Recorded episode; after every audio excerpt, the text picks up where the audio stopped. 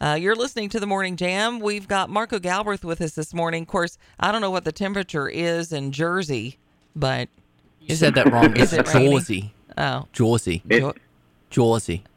really? Yeah, just just say over there, up Oh. over here, Over there. over there, over here. over there. hey, park over there, over here. What are you? Uh, what are you doing in New Jersey this week? Um, just rainy and miser- miserable, but I'm just. Uh, I drove up here to do a quick uh, commercial for an insurance company, and I'm driving back home. Oh wow! Just up and back, yeah. There is no but rest for the weary, is there? No, no, and it's not a fun drive. Lots of toll roads and uh, Jeez. not an not really an enjoyable ride. It's you know what when I when I, I go up here quite a bit to this area, D.C. and, and Baltimore, this area, but um, Right. it's uh it's nice when I get back to Charlottesville on 29 headed south. The stress level just goes down because you start opening up to those country roads and Yeah. traffic lightens up, and uh, it's a lot more enjoyable. It, it's so funny. People are like, Jana, why do you drive so far uh, to come in? Well, every day when I drive out, and we don't even have that much of a of a city in Lynchburg, but still, the minute Right. I get out of of any of that traffic and I hit that back road, I remind myself, ah, this is why. This is exactly it's so why. much more relaxed. Yeah, the country country driving is so much more relaxing. The, the traffic up here is just ridiculous. But hmm Makes you uh, want to buy yeah. a clunker and just get up there and yeah, Medea, everybody. fly, but usually I'll fly. But this is right at seven hours. By the time you get to the airport, right. you know you check in, and you got to go to Charlotte, and then go to uh, Jersey. It's you. You might as well just You drive may anyway. as well just drive. Well, we're here to You talk about some uh, some headlines this morning, and I want you to weigh in on. Uh, crime is uh, going up, and it's creeping ever closer to our colleges. And uh, right now, 23 states leave the decision to permit or ban concealed carry firearms up to the individual. And a lot of colleges now, in light of the stories out of Charlottesville, even the thing going on in Idaho, are considering banning guns from campus. Uh, is this a good thing, or is it going to leave people more vulnerable than they've ever been before? Your thoughts? I I think um, I'm kind of stuck in the middle on this because if if It's you know difficult. the, the best way to yeah it is the the best way to stop a bad guy during a violent knife or baseball bat or gun attack is with a firearm and that's just the bottom line but if we have too many guns on campus if there is a mass casualty or mass attack you know like an active shooter we could very well likely have good people shooting good people the police are arriving on scene and they're shooting the good people because no, it's going to be complete chaos. We don't know who the good guys and bad guys are. So I think that we should have firearms on campus. I think every facility should have a firearm, but they have to be by well trained people that are trained with tactics in mind. They're trained with uh, the legal, justifiable use of force, of deadly force. There are so many people out there, and they're on camp, uh, college campuses, universities, that are carrying concealed, and they honestly have no clue of what happens if I shoot the bad guy and I miss and I hit an innocent bystander. So we have to think about our backdrop. Backdrop. We have to think about laws. so banning firearms. Once they put out the ban that there are no firearms on campus, that is a statistical proven fact. It's a green light for an active shooter. Right. Right. So it's I'm stuck in the middle. I, I, just think that trained professionals. This country has the money. If we've got money to send to Ukraine, we have money to secure facilities in this country. Mhm. And I think that we should just spend money to have trained individuals securing our campuses, hospitals, businesses, facilities. Uh, Israel does it, Right. And, uh, and we should. do and it. does it very well. That's right. And it's not intimidating.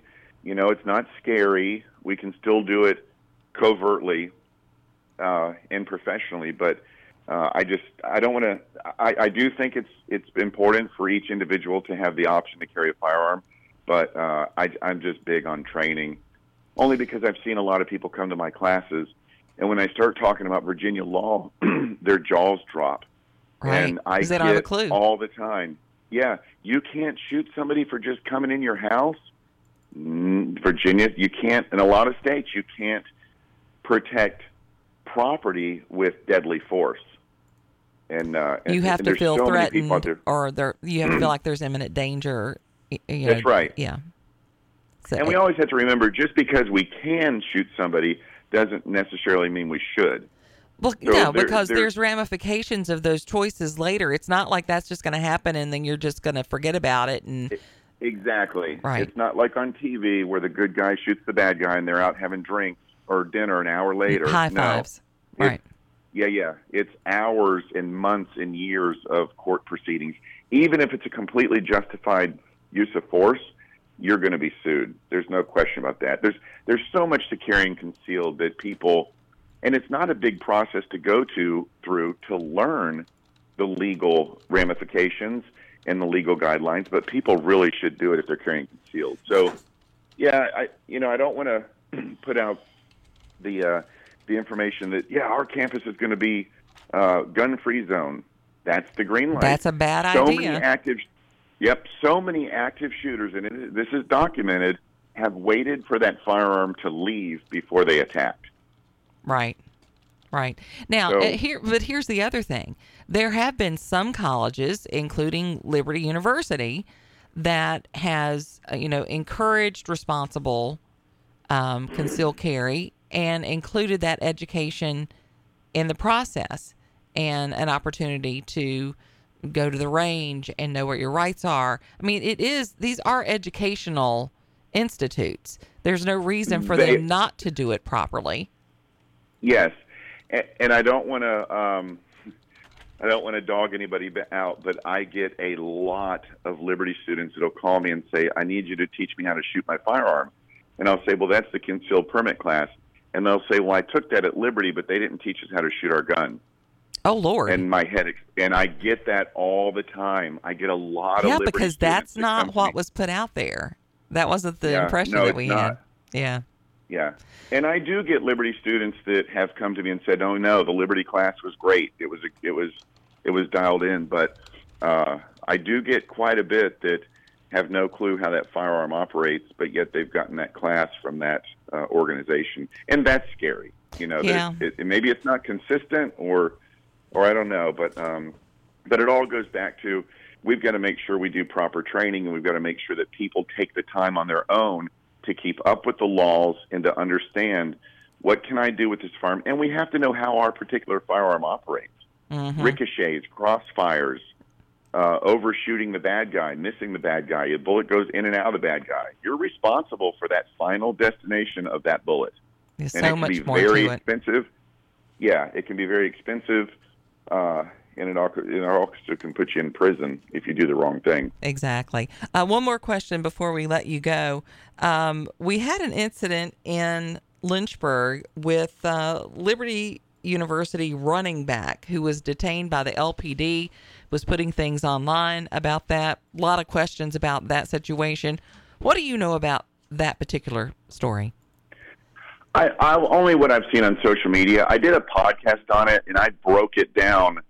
Um, I didn't. I didn't comment on if LPD did anything right or wrong. I didn't comment on if this uh, football player did anything right or wrong. But I did put out a podcast on what the law says police can do uh, upon entering somebody's house on a domestic violence case, and what they can do as far as placing somebody in handcuffs, putting them in the back of the car, detaining them. Um, Because we were talking about that of- on the show. It, it, This all stemmed from like a phone call, and they thought they heard things in the background. And and Trey and I were talking about it, and I said, you know, if a police officer hears something and they think someone's in danger, they don't have to have a warrant to enter, right. right? there's yeah it's exigent circumstances and if there's going to be the destruction of evidence if there's going to be somebody's life or serious bodily injury uh, that's involved then the police can just go on in now here's the flip side of this if lpd had blown off that domestic violence call and that woman that he was fighting with if he was i don't know what would happen but if he was Uh-huh. fighting with her if he severely injured her or killed her guess who's going to be uh, on the chopping block then it'll Right. be LPD for not doing their due diligence. So they have a duty, and they did that duty.